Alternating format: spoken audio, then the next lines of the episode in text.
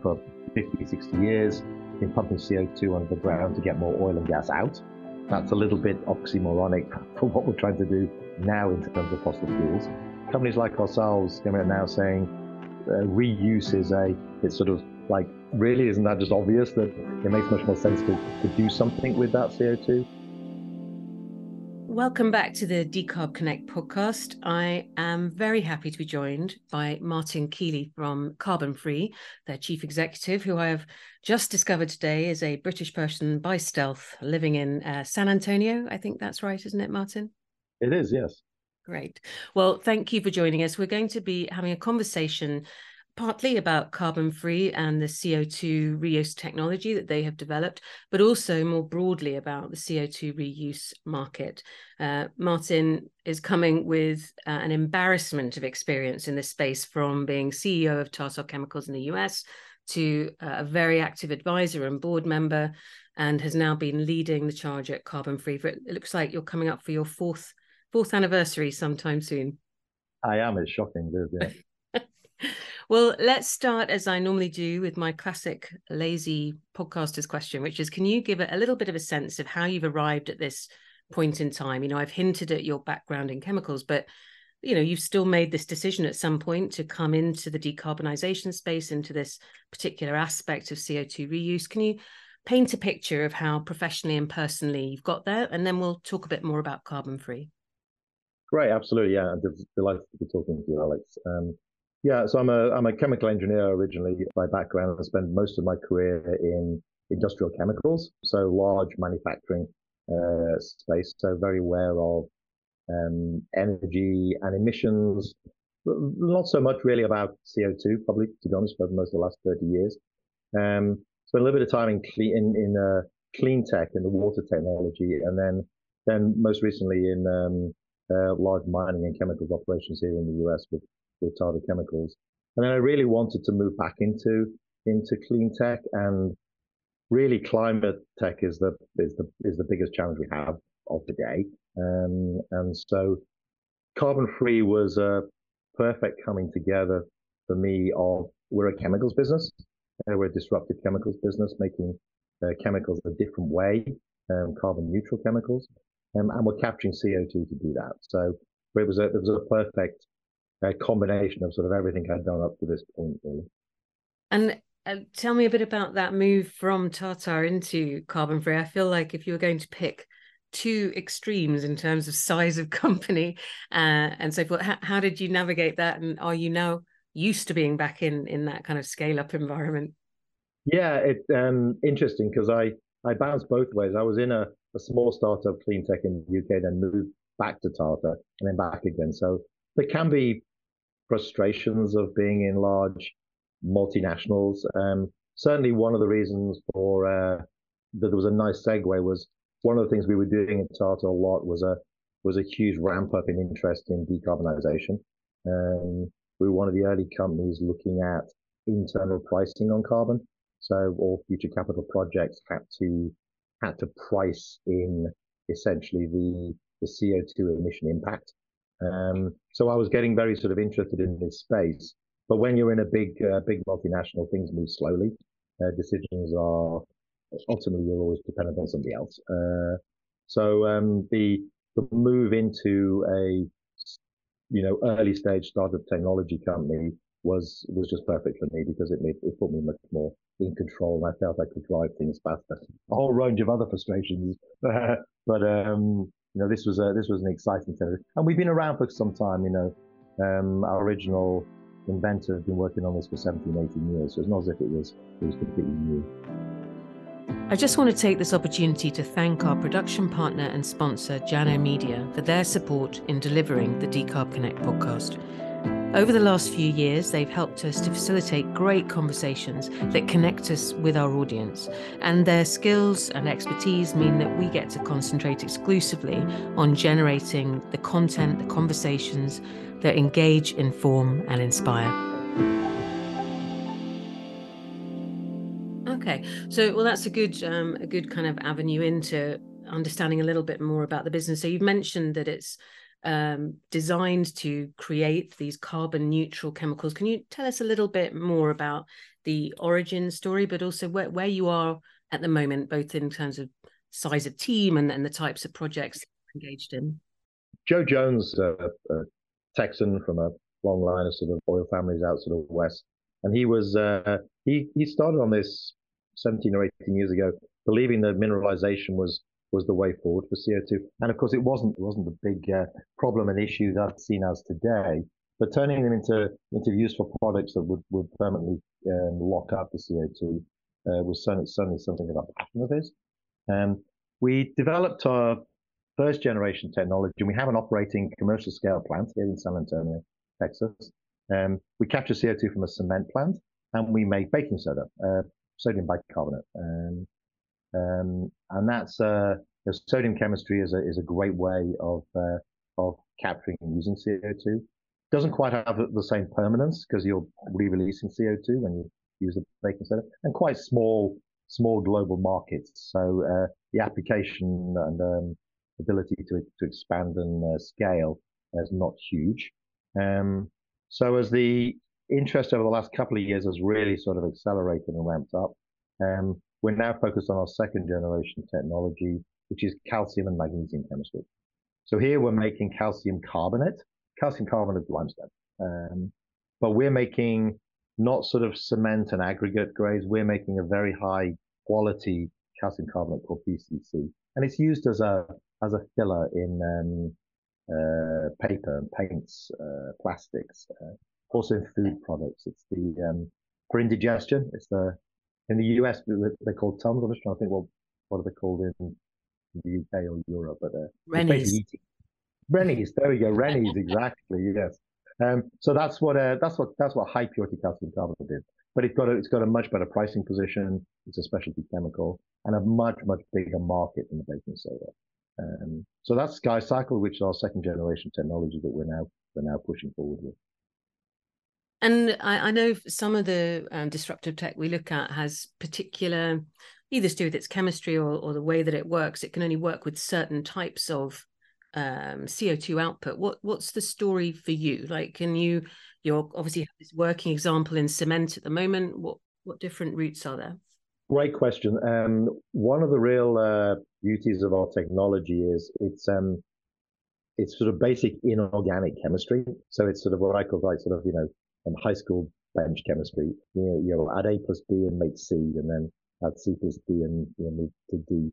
And so the we can really take the flue gas from pretty well any process. Um, we can also take it what I call dirty flue gas, so we can take it untreated because a lot of um, industrial flue gases have have other contaminants in them. They have um, you know SOx and NOx and particulates, particularly very big these days um, in terms of uh, the impact that they have, um, you know, on asthma and other things in the in sort of local area to factories. We can we just take that as as an untreated gas, raw gas, and we we bubble it through a, a liquid column, um, and that differentiates us a lot from other technologies which require uh, very specific types of CO2 or, or pre-treatment or pre-cleaning.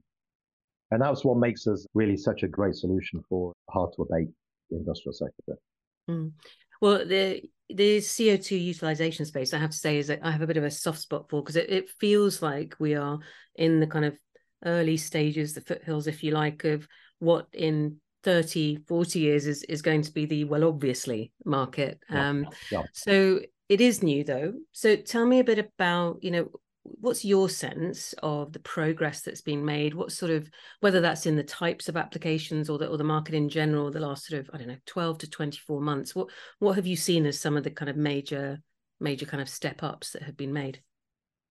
No i think you're absolutely right. I think it's, uh, particularly for your ccu utilization reuse um, is still very nascent. Um, i mean the way carbon capture the way uh, the industry and companies have responded to the the commitments essentially that have been made. I mean, you know, every pretty well every country, every company has now made a carbon net zero um, commitment.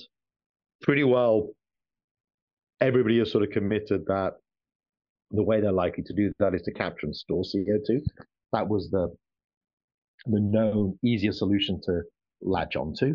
and it comes very much from the the, the background of the oil recovery days. So for 50, 60 years, been pumping CO2 under the ground to get more oil and gas out. That's a little bit oxymoronic for what we're trying to do uh, now in terms of fossil fuels.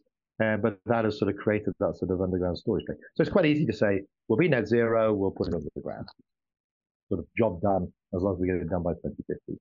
The reality is that's proving harder to do. And I think there are challenges to that, um, both in Europe and North America. Um, and therefore, there are companies like ourselves coming out now saying, you know, uh, reuse is a, to start with, it's just, uh, as you say yourself, it's sort of like really isn't that just obvious that it makes much more sense to, to do something with that CO2? We often forget that we are we are essentially built on a carbon economy. So you know, forget the CO2 being part of it. There's so much of what we do has carbon in it, you know, in carbonates or uh, you know, carbon in the building material. So it's just a case of resourcing where we get that carbon from.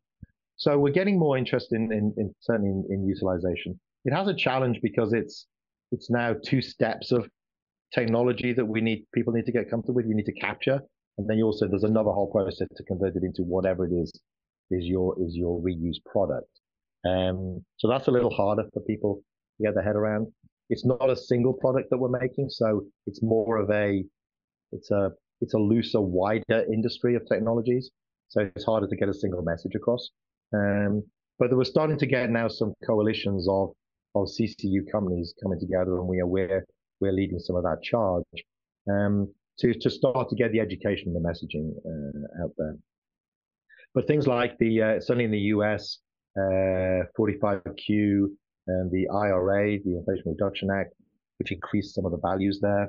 Uh, the EU is currently looking at changes to, to regulations around giving more credence to utilization and mineralization. And I think as companies are realizing that underground storage isn't maybe the holy grail, or actually any single technology is not the holy grail, we're finding more and more that large emitters are realizing that rather than trying to find the one single magic bullet, what they need to do is look, think of a portfolio of solutions. So some of the CO2 may end up going to the ground, some may be converted into calcium carbonate, some may be converted into some other product. Um, so we're getting much more engagement, uh, although still early days.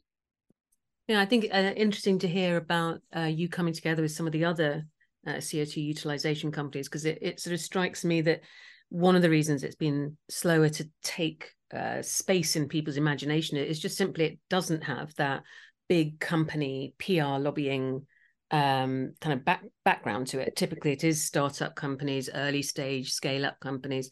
So I think yes, that that makes sense to have um, that kind of collaborative approach to, to getting on the agenda.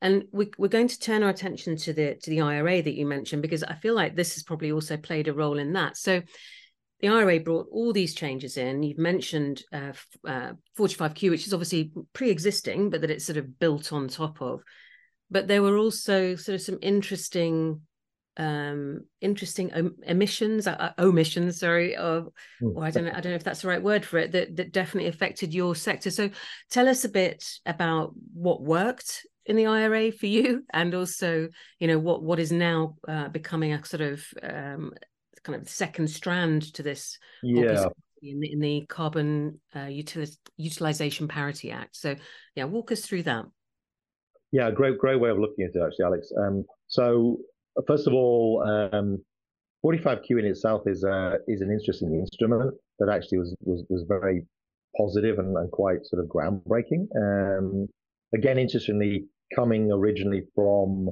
that sort of uh, underground storage and enhanced oil recovery play. Um, it has uh, storage and utilization as two different classifications uh, for carbon capture um, and has a has a, a value per ton you know, linked to it. So the IRA was great because it moved, it, it just put more dollars in. Uh, so for utilization, it moved it from $35 a ton uh, to $60 a ton, and for storage from $50 a ton to $85 a ton. So that in itself just puts more money out there. It gets investors a lot more interested in in the space. For us, in terms of uh, other things that he did in a positive sense, but maybe maybe talk about the shortfalls. Um, it moved it to a direct pay, uh, certainly for the first period. So it previously was a, a tax credit, so you had to claim it uh, through a tax mechanism, um, or or find a way to uh, monetize that. Um, it now moves into certainly for the first five years to a direct pay. Uh, so as an earlier stage business, maybe where you're not paying taxes or you don't want the complexity of certainly the US as a tax system, uh, you can get a direct. So in our, so in our case, CCU, it will be that uh, $60 a ton. Um, it also reduced the size and the way they define some of the um, the the emission the emitters projects. So um, you could basically do smaller projects. I think previously it was a hundred thousand ton capture plant. It now allows you to go down to smaller plants. That fits well with us. Our, our sort of starting entry point is around a 50,000 ton uh, capture plant. Uh, and it, it, also just improves some mechanisms for, for trading and transferring uh, credits.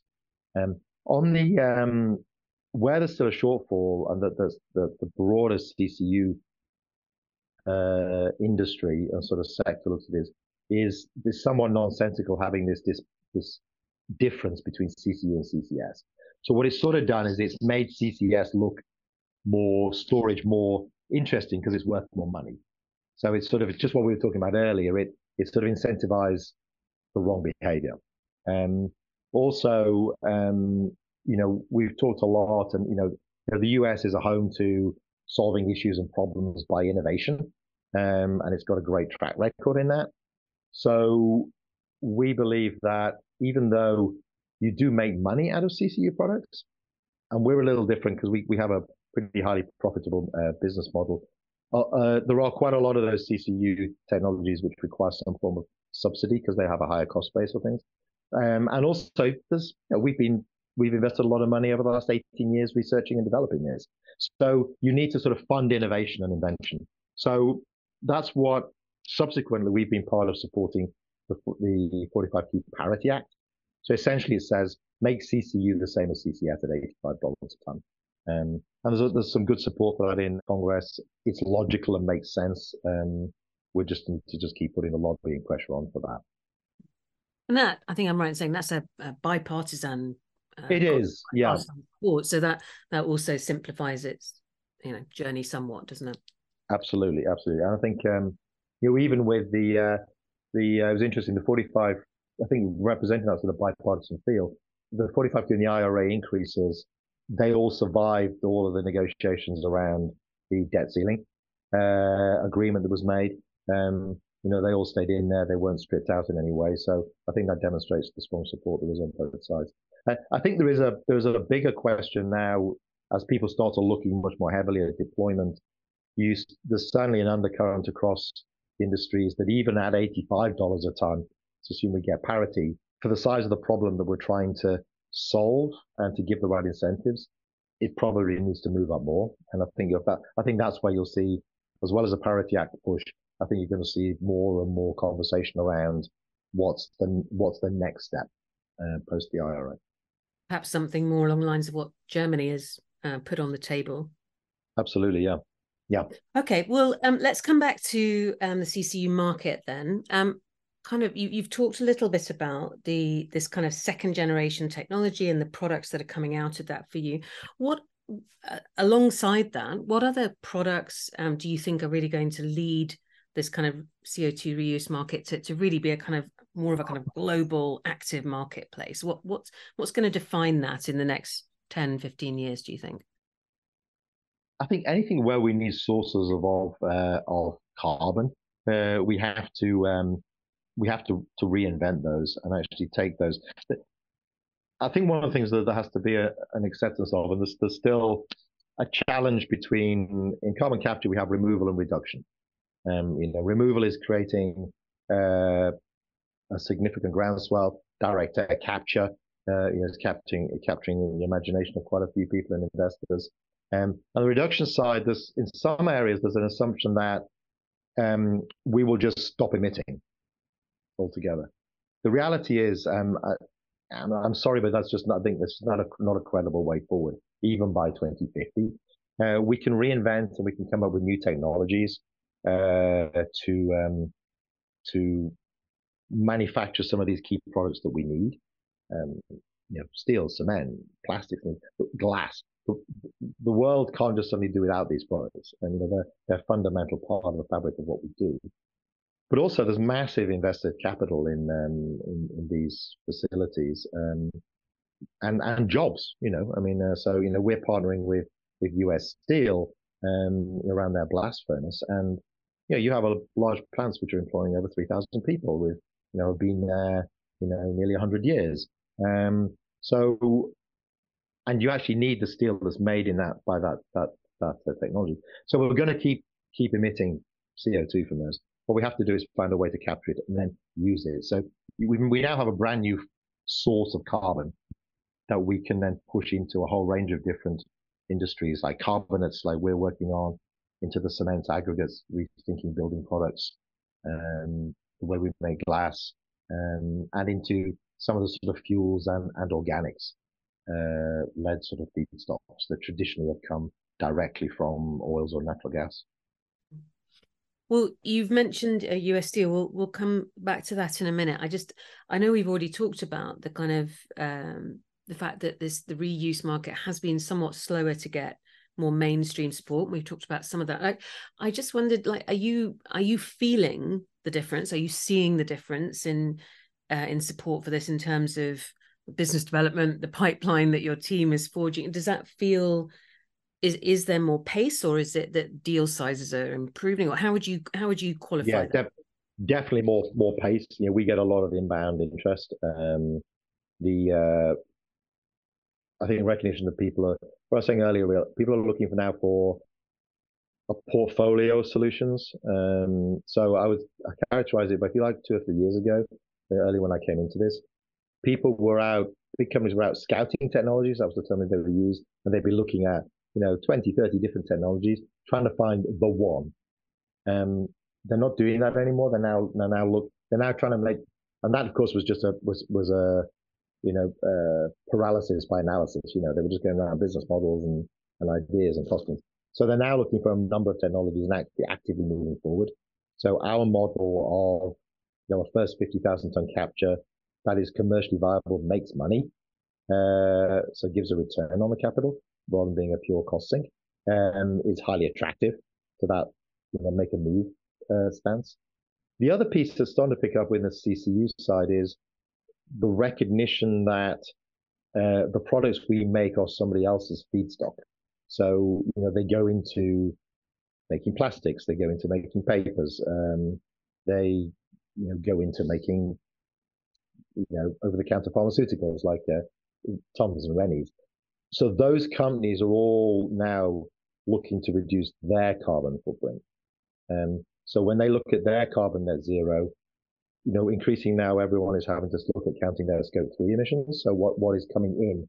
So in the case of their precipitated calcium carbonate that we're making from SkyCycle, it's a very high carbon intensity chemical. And we can replace the existing chemical with a carbon neutral. So all of a sudden, if you're you know, you can you can remove hundreds of thousands, if not millions of tons of import CO2 that's embedded in your raw materials by going to a carbon neutral raw material. Um, so the beauty of CCU is it doesn't just help the emitter, it helps the whole carbon value chain. Um, so actually, for every ton that we capture from, so for instance, uh, you know, from a from a steel flue stack, um, actually through the displaced calcium carbonate, saves four tons going to the environment, going out to the atmosphere. Um, so there's a huge uh, beneficial multiplier there. That's a nice, uh, good juicy stat for a for a podcast like this. Um, so then let, us talk. Turn our heads again to that the uh, collaboration with US Steel. I'm I, I, believe are you at MOU stage or is it? Yeah, we're in we're in the we're in the uh, the final uh, uh, sort of drafting of definitive agreements for first plant. Yeah. Okay. So what you know, whatever you can tell us at this stage, what what can you tell us about how that's come into being and where you see that heading? Yeah. So um actually it was a something of a sort of a tripartite introduction. We've uh, we've been working with Fluor, uh, the large global EPC uh, contractor, uh, engineering company. They're also large players in the um, in the steel uh, industry and building steel plants and, and elements of the steel process. Um, and they actually introduced us because uh, US Steel was looking for technologies uh, to decarbonize.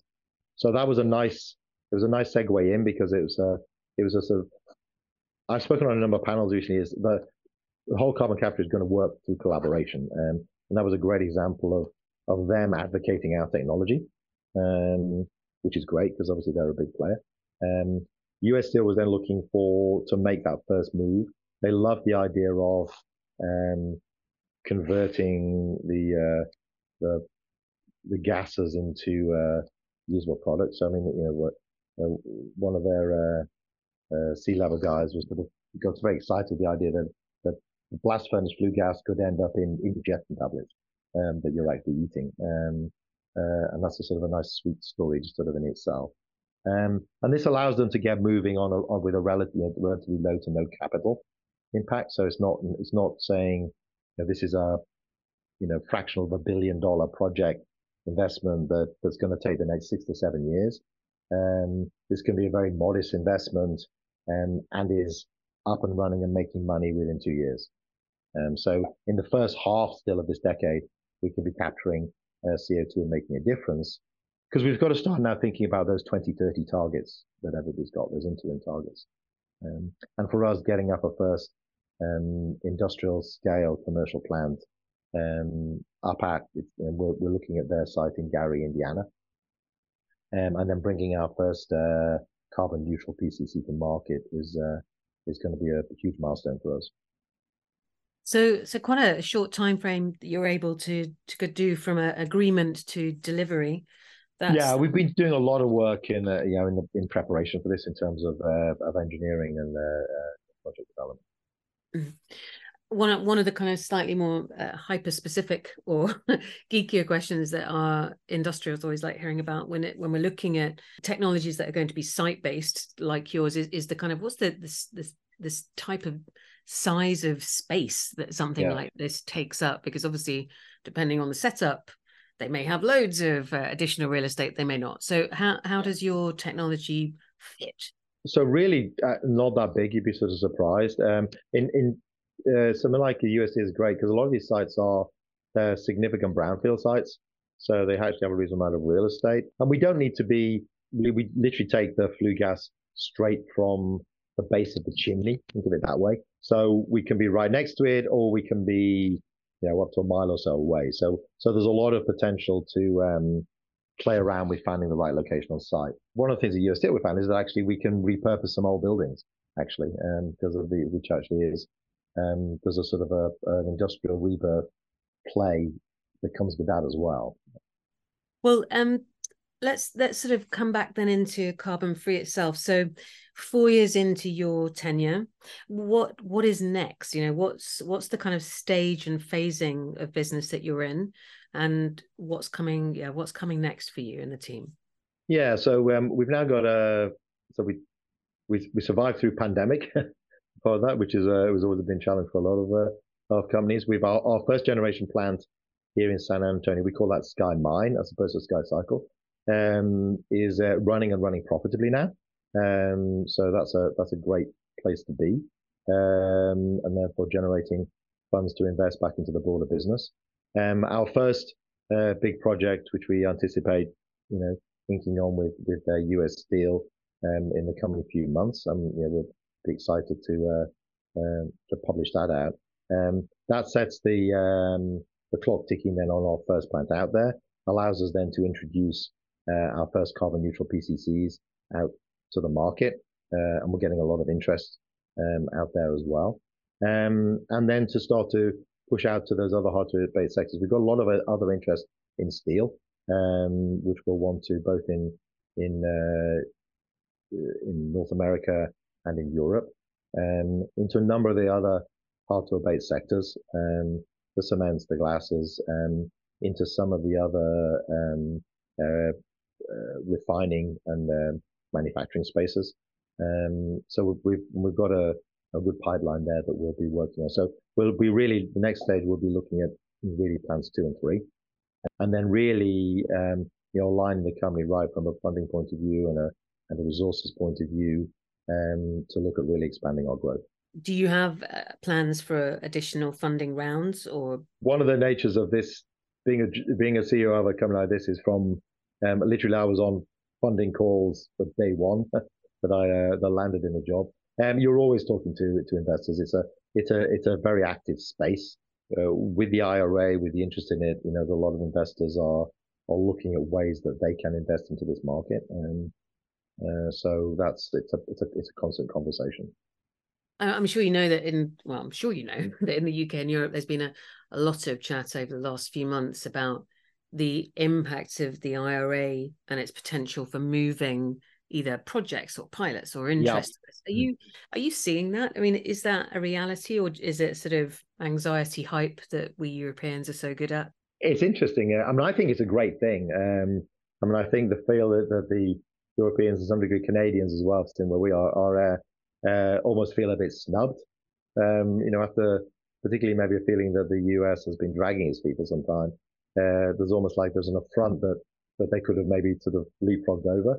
Um, but it's that's it's that's good competitive pressure. You know, it makes it, it moves us all to a better place. No, I, we are seeing some of that. Certainly, a lot of interest in real projects uh, here in the US, um, not directly related to us, but we've seen certainly manufacturers move move projects to the US because of of the of the IRA. Some of that's in in more the energy transition space, but even a number of um, I think there's only one large carbon capture company that that moved and relocated or was located is or was its European headquarters now in the US. Which um, I don't know if that's directly related to that, but it it feels like it's part of that same way.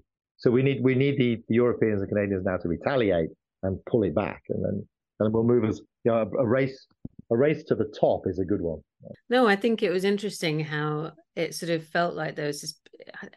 So it may even have only been sort of two or three months ago that I really started sensing the reality of it, but a real shift in gears and sort of a bit of sort of edgy. Right, we're going to reclaim this ground. Exactly, I mean, exactly. You've got to see yeah. it if it delivers, but it, yeah.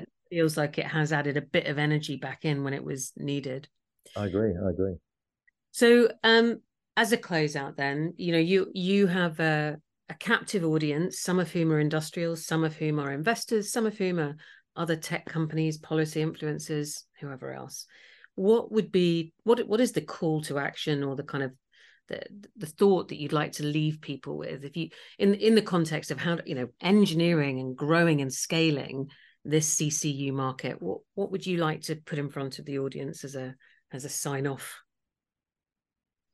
I think if uh, I mean my big call to action on on uh, on carbon capture overall is you know get off your backsides and start doing stuff. That's you know that's it's we've been in a, a position where um, we've been talking about this. A lot of great commitments have been made. Um, it's brought a lot of money into the sector. It's brought a lot of technologies and ideas. But but corporates need to start making making real projects happen. You know the clock the clock is truly ticking on this. You know people have made 2030 commitments, they've made big 2050 commitments. We're way behind the curve already, still on those, but there aren't enough projects out there. So make a start, and that's that's what we believe at CarbonFree. We have a technology that's now ready to go and can be capturing CO2 within within two years. So get on doing it. Stop stop worrying and thinking about whether you're doing the right thing or not. Um, certainly with CCU solutions, those are much lower risk uh, because there is a return on the capital. We're making products which which make margins, make uh, revenues. So it's not just a, a cost only play. Uh, I think, uh, as you know, there's a theme of this podcast obviously has been about about CCU particularly. Um, you know, I think getting a greater acceptance of CCU as a solution because of the bigger multiplier impact it can have. Um, I think starting to whether regulates the wrong way or certainly incentivize and driving demand for lower carbon products. Ultimately, the consumer is one of the biggest, strong, biggest drivers for this. Um, ultimately, if we want to have products that have green labels on them, have lower carbon intensity um, products, it will drive back up the uh, up the uh, supply chain and will require lower carbon products. And, and there, that is where CCU can really step in. And but for CarbonFree, we're we're here, we're ready to go today. We have a proven out technology. Um, yeah, come and talk to us. Oh, well, it's been um, really, really great to have you um, on the podcast. Thank you so much, Martin. And I will keep my BDI on uh, progress with US Steel. We love the team over there and um, have been uh, fortunate enough to meet them at some of our events as well. So I'll look forward to uh, reading more about the, the next steps in that project. But again, thanks very much for joining us. Thanks, Alex. Really appreciate it. At Jano Media, we recognise that great content has the power to create impactful and positive change for lives and society. Whether that's video, live streams, photography, or podcasts, partnering with us will enable you to harness the power of content to engage, inform, and inspire. Reach out to us today